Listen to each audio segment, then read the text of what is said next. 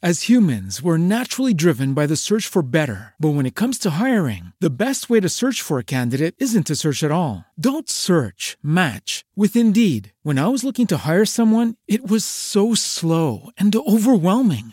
I wish I had used Indeed. If you need to hire, you need Indeed. Indeed is your matching and hiring platform, with over three hundred fifty million global monthly visitors according to Indeed data, and a matching engine that helps you find quality candidates fast. Ditch the busy work. Use Indeed for scheduling, screening, and messaging so you can connect with candidates faster. And Indeed doesn't just help you hire faster. ninety-three percent of employers agree Indeed delivers the highest quality matches compared to other job sites, according to a recent Indeed survey. And listeners of this show will get a seventy-five dollars sponsored job credit to get your jobs more visibility at Indeed.com slash podcast. That's Indeed.com slash podcast. Terms and conditions apply.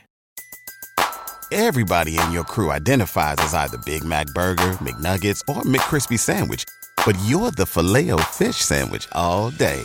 That crispy fish, that savory tartar sauce, that melty cheese, that pillowy bun. Yeah, you get it. Every time. And if you love the Filet-O-Fish, right now you can catch two of the classics you love for just six dollars. Limited time only. Price and participation may vary. Cannot be combined with any other offer. Single item at regular price. Ba-da-ba-ba-ba. Episode eighty-nine, Millennial Money. Hey Chainers, welcome to another edition of Chain of Wealth. I'm your host, Dennis O'Brien. And I'm Katie Welsh. So Katie, today we're chatting with a very inspirational guest that's literally went from nothing to a million bucks in five years.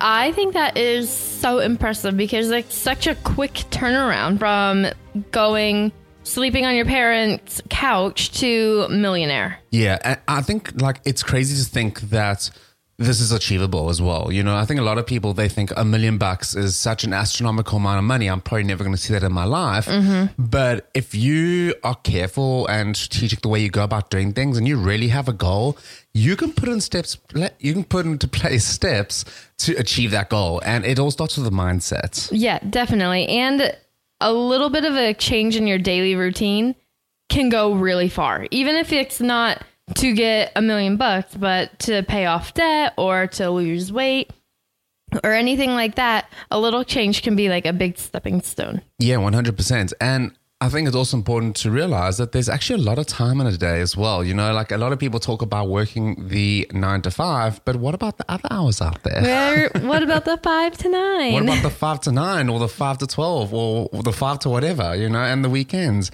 And, you know, the thing is like, we're not saying don't have any fun and don't have a good life. It's just, you need to find a balance, and depending on what your goals are, you may need to adjust time. Like the average American, I think, watches is the three hours of T V a day. Yeah, I think it roughly even averaged about thirty hours a week. Yeah. Well, and I think that if you are kind of like side hustling or, you know, whatever it is with your five to nine, it's not really like work because it's hopefully something you're passionate about and something you enjoy doing. So it's really like a hobby that you'll eventually end up getting paid for. For sure, yeah. All right, are you ready to jump right into our interview with Grant? Yeah. Awesome, let's do it. Welcome to Chain of Wealth. Here's your host, Dennis, inspiring you to begin your journey of financial freedom.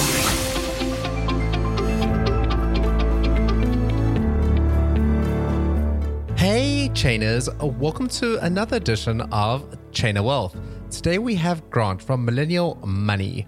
Millennial Money is a personal finance, investing, and entrepreneurship community dedicated to financial independence and early retirement. He's been featured all over the place, including C N B C, The Washington Post, U S A Today, and The New York Times, to name a few. Hey, welcome, Grant. Grant. Hey, great to be on the podcast. Yeah, so before we dive into like all of your accomplishments and all the awesome things you're doing right now, I wanted to take like a step back and kind of, you had like a rock bottom moment. Can you tell us a little bit about that and what, like what was going through your mind at that time? Yeah, in August two thousand ten, um, I found myself living back at home with my parents. Uh, you know, three years out of college, I'd, I'd graduated with a philosophy degree. I'd bounced around a lot of different jobs. Ended up getting laid off twice, and my parents said I didn't have anywhere to live. My parents said I could crash uh, at their place uh, for three months. They weren't going to give me any money, and I was in month two of this three-month stay with my parents, and I woke up uh, about eleven a.m. Actually, my mother was yelling up the stairs uh, at me. Um, I'd recently sent over two hundred resumes uh, into different jobs, and I hadn't gotten a single response back. So I was, I was in a pretty rough spot, and I woke up and actually checked my bank account because I was like, you know what, I'm going to grab some Chipotle for lunch, and figured out that I had two dollars and twenty-six cents in my bank account. And so I had no money. My parents weren't going to give me any money. Um, I had no job prospects, nothing.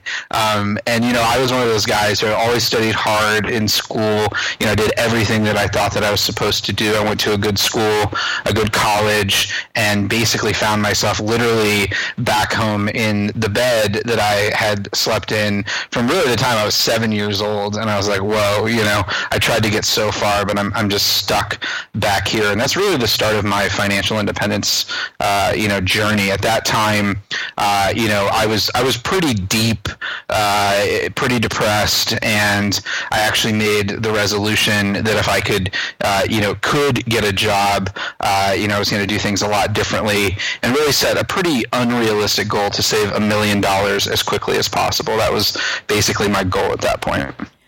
That's absolutely amazing. So why did you specifically start Millennial Money then? Yeah, so I started Millennial Money in two thousand fifteen, uh, about a month after I reached financial independence. So from that day in August, it actually took me exactly five years, three months, and six days to go from two dollars and twenty-six cents to one point two five million dollars. And so uh, after that period, you know, I was I was pretty tired, I was pretty elated, and I realized just how much I had learned, and I also realized how much I had actually done really kind of on my own. Um, I'd done a lot of testing. You know, at one point I had thirteen different income streams. Uh, I'd learned a ton about money. I was really into reading about money. And once I hit my goal, I was like, you know, I need to share this story with more people. Uh, and, you know, I'd never blogged before.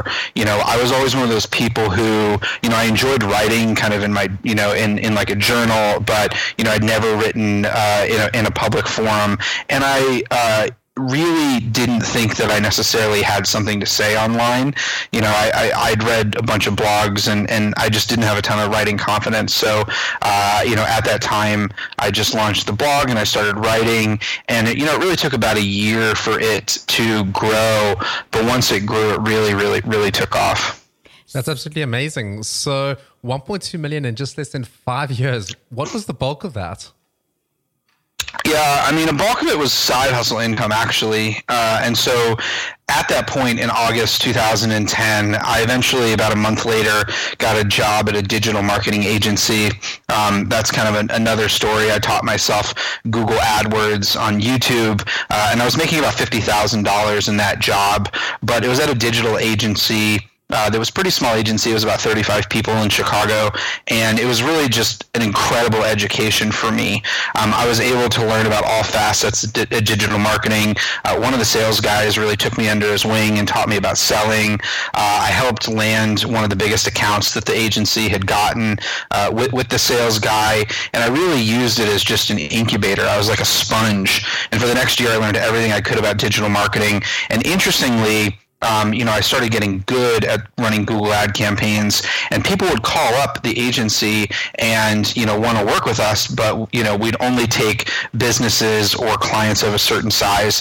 And so I was able to get a couple of clients that were too small for, for my agency and work with them on my own. And I started actually at this time, it was pretty easy to find, you know, like website gigs and marketing gigs actually on Craigslist. And so I started picking up a few and started working with law firms and, um, you know, realtors lawyers and a couple dentists, and uh, you know, got really good at building uh, websites for law firms, oddly, and um, made some good connections in that space. And I went from earning fifty thousand dollars that first year to three hundred thousand dollars by the end of the year. Uh, I was building websites. I mean, I was spending all of my time making and saving uh, money. And from that, I actually launched two different companies, two different agencies. Um, one was focused on law firms uh, and focused on lead generation. And then I partnered up with a couple guys and launched an agency that focused on higher education. And so I really went all in Um, on both of my companies, and you know, made made quite a bit of money. Uh, you know, I didn't make like millions and millions of dollars. The biggest impact was, you know, I was saving between sixty and eighty percent of my income. So that entire time, I had like the crappiest Nissan Maxima that I bought for eight hundred dollars on Craigslist. You know, I lived in a really, really janky apartment uh, until I'd saved up enough and bought a good investment property. And yeah, I just I lived on really really, really, uh, really low amounts of money. And, you know, I wasn't spending any money because I was actually spending most of my time working. Um, but I, I had a really singular goal. And I, once I hit that one hundred K mark uh, of savings, um, you know, the rest is kind of a blur. It was just, you know, I was saving everything that I could make. And I'd sell some projects, some website projects, and I made like fifty thousand dollars one month, and I saved every bit of it. Um, and so, you know, I was also really fortunate. You know, I started doing this in two thousand ten. So I started investing towards the end of two thousand ten. And, you know, obviously the stock market had a number of really good years. And so I was able to benefit from, uh, you know, quite a bit of growth in my investments. About, about thirty, forty percent of my net worth has been through growth in investments. And so, um, you know, just a collection of tried and true kind of money principles. But the big thing was front-loading uh, as much money as possible. And so it was one of those things where I realized, oh, you know, a dollar saved at twenty-four is worth three to four times a dollar saved at thirty-four. And so I'm going to make the sacrifices now.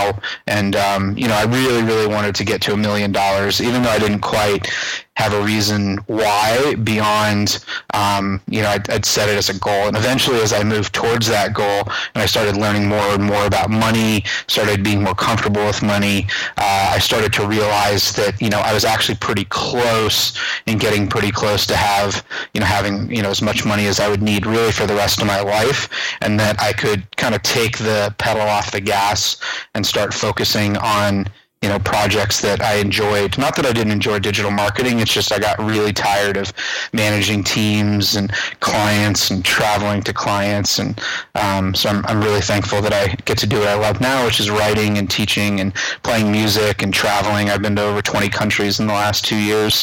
And so, yeah, that's uh, that's the story. Wow, that is quite the story. So I have a bit of a question for you. Mm-hmm. So you went to school, you studied philosophy, and that was your degree. And then you, a few years later, started two different businesses. What was your turning point? Had you ever thought of yourself as entrepreneurial, or where did that kind of business sense come from? Yeah, interestingly, I, I always wanted to be an entrepreneur. Uh, you know, I'd, I'd had a few failed ideas before this time. Um, so it wasn't like I woke up at twenty-four and I was like, I'm going to start a business now. Uh, you know, I tried to launch a couple different mobile apps. You know, I was reading things like Corporate Accounting for Dummies, and you know, I was I was kind of teaching myself, uh, you know, along the way. But the biggest thing, man, it, it, you know, it's just YouTube uh, just became this kind of holy grail to me. Um, you know, I ended up getting Google AdWords certified in about thirty days uh, through watching YouTube videos and videos on Google Google's platform, and I started just using YouTube as really a way to learn, you know, everything from how to set up my L L C to, um, you know, how to basic accounting to, um, you know, different sales strategies. And, you know, I've, I've always, um, I've always been really curious, and I think once I realized, like, oh, I can make money. Once I realized I could make money on my own, you know, I really doubled down, and I was I was all in.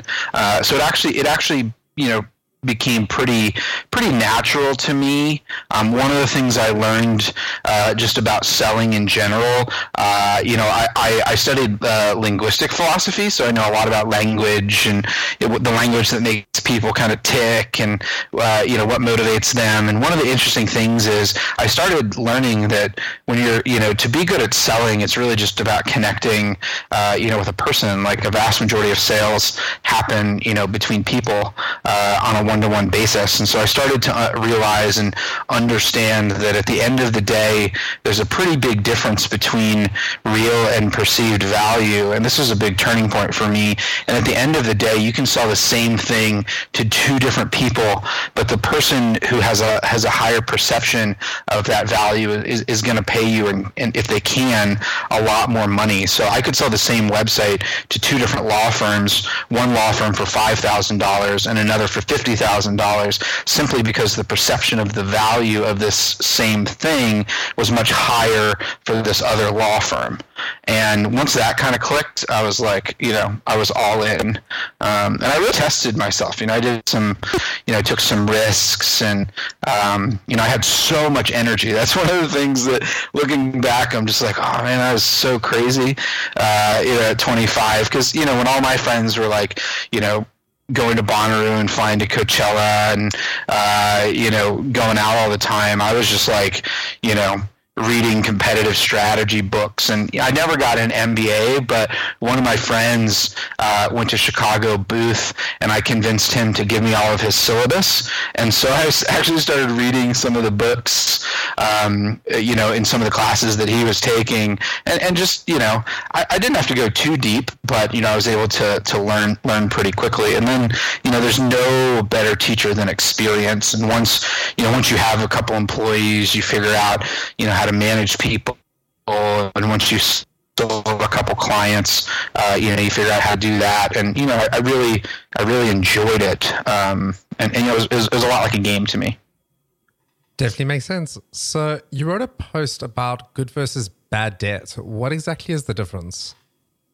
Yeah, that's a good question. Um, so I think ultimately, at the end of the day, Uh, good debt is, you know, things like a mortgage in a home that, you know, either A, you know, is going to appreciate or has a high percentage likelihood of appreciation. And good debt is, you know, when you've taken a calculated risk with the debt because you believe um, really statistically that, you know, that taking on that debt is going to give you a uh, higher earning potential in the future. So some people would say that student loan debt is good debt. Debt. You know, I think that a lot of student loan debt is actually bad debt, um, especially now. I mean, it really depends on how you use that debt. Uh, I think it's really hard to classify, but at the end of the day, if you can get someone else to, you know, to take on some of the risk uh, by loaning you money uh, that you can then leverage into either a, a better job or better income opportunities, or, you know, a property that's going to appreciate in value or that you can rent out, um, you know, taking on good debt Uh, can can really fast track your entire wealth building process. I mean, I know a couple friends of mine uh, who. Both of them are on pace to become financially independent at the age of thirty. Neither of them have made over seventy thousand dollars per year, but they've been able to leverage, um, you know, mortgages uh, to buy some properties and, and appreciation from properties to really in a pretty short period of time. Now they both have multi-million dollar real estate portfolios, and, and that would have just been impossible to do without, uh, you know, taking on debt from, from a bank. Um, I think bad debt, clearly credit cards, payday loans, you know, all those types of debt that, you know, really don't get you anywhere. They don't have any appreciation. Um, you know, a car loan is another good example. Unless you're, you know, using your car to get to a job and there's no other way to get there, then it could be good debt.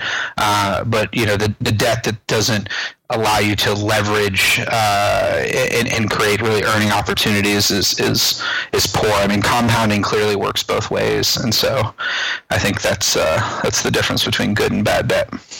Yeah, I can definitely agree with you on a lot of that. Like, you don't want to have a high credit card bill, and you know, a lot of times in order to get an education, you have to take out your student loan and everything. Um, So when you're talking about your friends going to Bonnaroo and Coachella and, you know, have it going out and having a lot of fun, you know, twenty-five year old you were kind of just like at home, buried in a book, like reading and everything. What kind of things have you seen like a lot of mid to, well, I guess not even mid, just people in their twenties? Like what kind of mistakes do you see a lot of people doing like that you noticed even when you were younger and at the time? Your friends were doing stuff and you're like, oh, I would never do that kind of thing. Yeah, I think there's a couple things. That's a good question. Um, the one thing is that I realized pretty quickly, um, you know, once I started getting more comfortable with money, I realized that money is infinite. You know, you can always go out and get a part-time job. You know, anyone that's listening to this podcast or, you know, either of you, you can always go out and get a job at a bookstore or drive for Uber. You know, there's always money that you can make, but, you know, you can never get more time. And I, the paradox was I was investing so much of my time early on to buy my freedom in the future because I actually realized that my time, you know, was, was more valuable when I was younger, so I could leverage it uh, kind of like debt in a way and buy myself more time in the future. And I saw a lot of people around me making really huge trade-offs for money, um, but not not in a way that would get them anywhere. You know, so they were some of my friends who would, you know, they'd be the first to the office and the last to leave, but none of them, or, or they didn't realize that that's at the end of the day, not what their boss or what their company really would care about.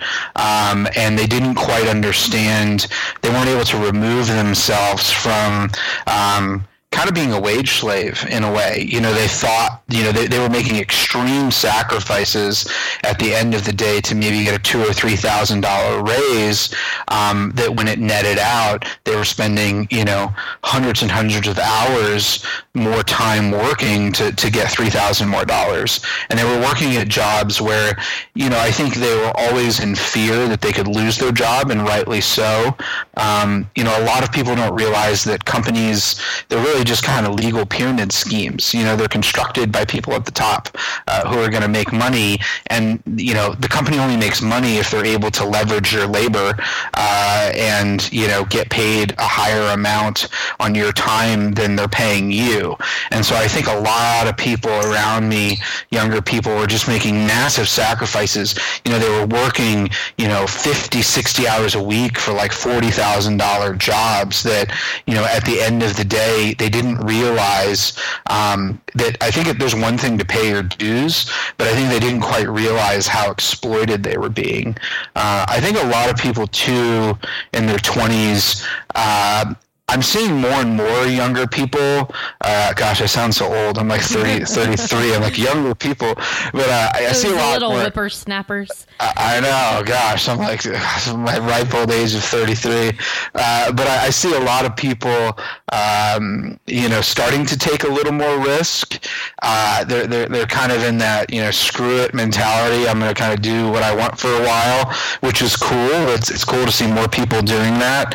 But I think there's just a lot of fear out there. I think there's a narrative that, like, if you want to be an entrepreneur, you have to dive all the way in and make these huge sacrifices. And so I think a lot of people, a lot of younger people, um, they don't believe in themselves or value their time near as much as they should.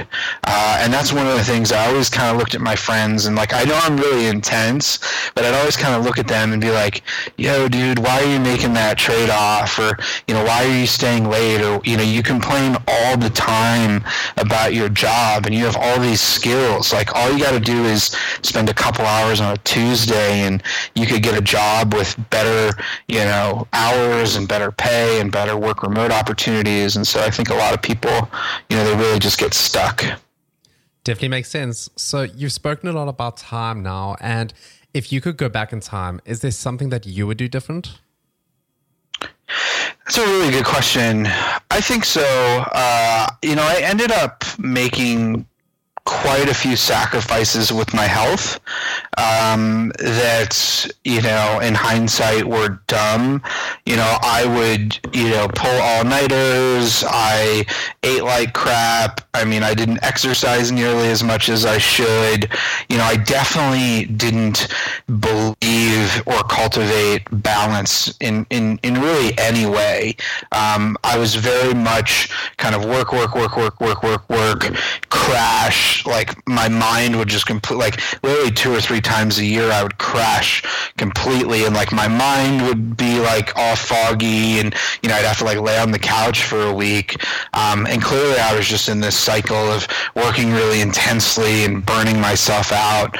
And you know, I do think we live in a world where uh, people expect a lot of people. You know, we have this twenty-four seven culture, and I was kind of the embodiment of always being on call, always working, always pushing myself. And so I think I actually would have been a lot happier and also um, more productive, and probably even made more money if I would have just, you know, chilled out a little bit uh, and, and cultivated a, li- a little bit more balance. You know, I was really, really burnt out. I think a lot of people are really burnt out. And actually, I realized it, you know, when I'd crash, but, you know, I, I left the corporate world last October.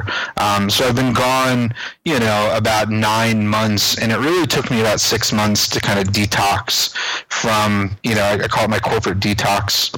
Uh, and it just, it, it, so many different things happened to me. I just didn't realize how stressed and how amped up and, you know, how, you know, kind of un, un, you know, it was, it was really unsustainable. Like, I firmly believe if I would have kept going as intensely as I was, you know, you know, I wasn't going to last that long. So to answer your question, I probably would have, you know, I, I like to say, you know, I wish I would have chilled as hard as I hustled. Yeah, um, yeah, definitely makes sense. So, you're thirty-three now. What's the plan for the next ten years? Yeah. Um, so one of the things that I didn't expect to happen during this process is, you know, I launched Millennial Money in two thousand fifteen, and, you know, it took about probably six months for me to get my first reader email. And then, you know, from that time period, you know, I'm at the point now, I probably get two or three hundred emails a week uh, from readers, you know, everything from asking questions. But I started to get probably around in early two thousand sixteen, I started to get emails like, you know, you helped me save five thousand dollars. You've inspired me to quit my job and go, you know, dive into my side hustle full time.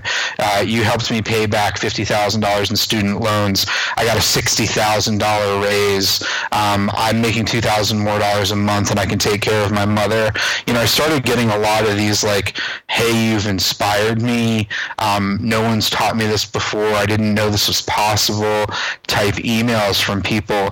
And I'll tell you what, those emails actually filled me with kind of a level of joy that I'd never experienced before in my life. They actually meant more to me than any dollar that I'd made or really anything that I'd done up to that point in my life. And um, I really, you know, over about a period of a year, started to realize, like, you know, this is your mission. This is, um, you know, this is where the good stuff's at. And I got to a point where, you know, I could have kept my digital agency. Um, you know, I walked away from, gosh, about, you know, five hundred thousand dollars, six hundred thousand dollars a year uh, to dedicate my, you know, self full time to teaching people not only about money, but um, how to kind of survive and thrive in, you know, increasingly uncertain times. So I started to realize just how much people were struggling and suffering.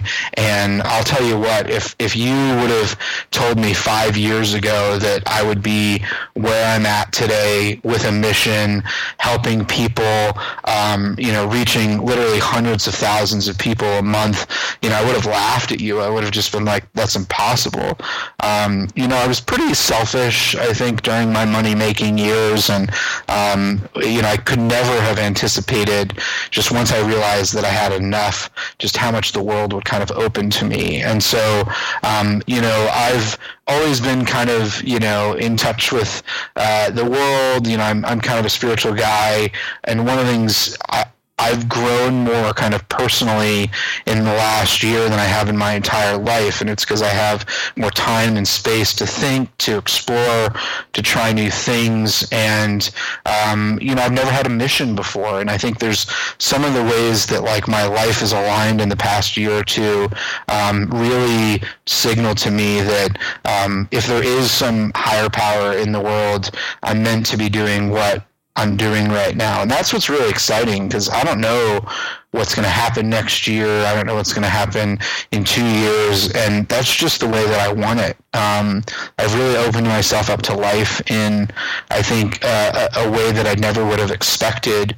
And it's, it's, it's giving me things that, you know, are, are really kind of, uh, really kind of incredible. Um, and I wish, I wish everyone could feel this way. I really love that.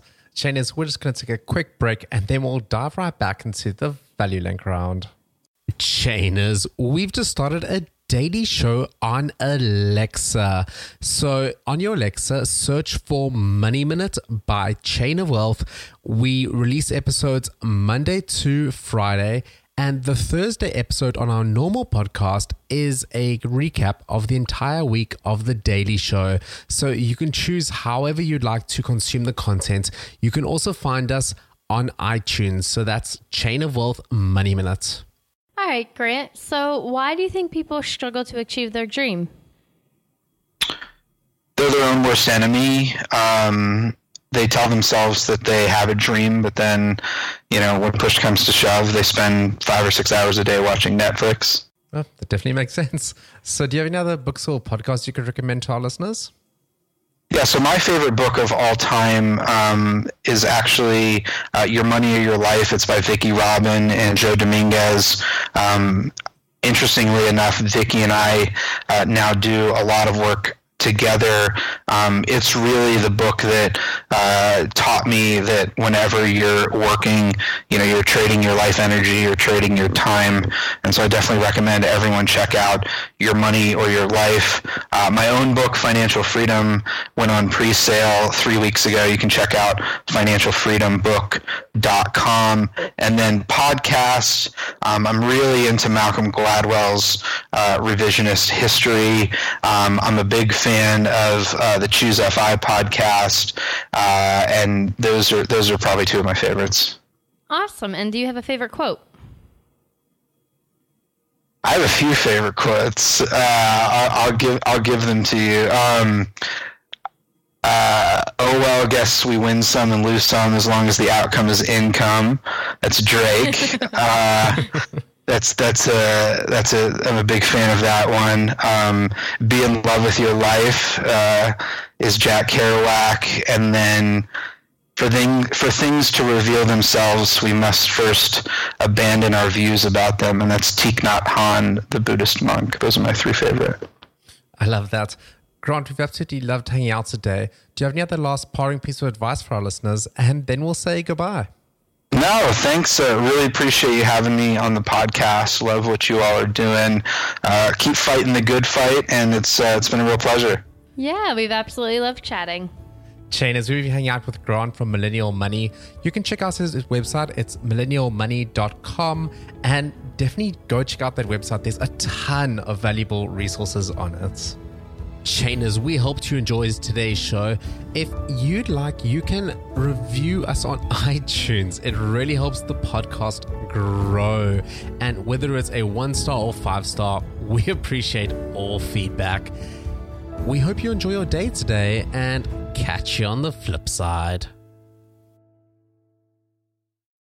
As humans, we're naturally driven by the search for better. But when it comes to hiring, the best way to search for a candidate isn't to search at all. Don't search, match with Indeed. When I was looking to hire someone, it was so slow and overwhelming. I wish I had used Indeed. If you need to hire, you need Indeed. Indeed is your matching and hiring platform, with over three hundred fifty million global monthly visitors according to Indeed data, and a matching engine that helps you find quality candidates fast. Ditch the busy work. Use Indeed for scheduling, screening, and messaging so you can connect with candidates faster. And Indeed doesn't just help you hire faster. ninety-three percent of employers agree Indeed delivers the highest quality matches compared to other job sites, according to a recent Indeed survey. And listeners of this show will get a seventy-five dollars sponsored job credit to get your jobs more visibility at Indeed.com slash podcast. That's Indeed.com slash podcast. Terms and conditions apply. Everybody in your crew identifies as either Big Mac Burger, McNuggets, or McCrispy Sandwich. But you're the Filet-O-Fish Sandwich all day. That crispy fish, that savory tartar sauce, that melty cheese, that pillowy bun. Yeah, you get it. Every time. And if you love the Filet-O-Fish, right now you can catch two of the classics you love for just six dollars. Limited time only. Price and participation may vary. Cannot be combined with any other offer. Single item at regular price. Ba-da-ba-ba-ba.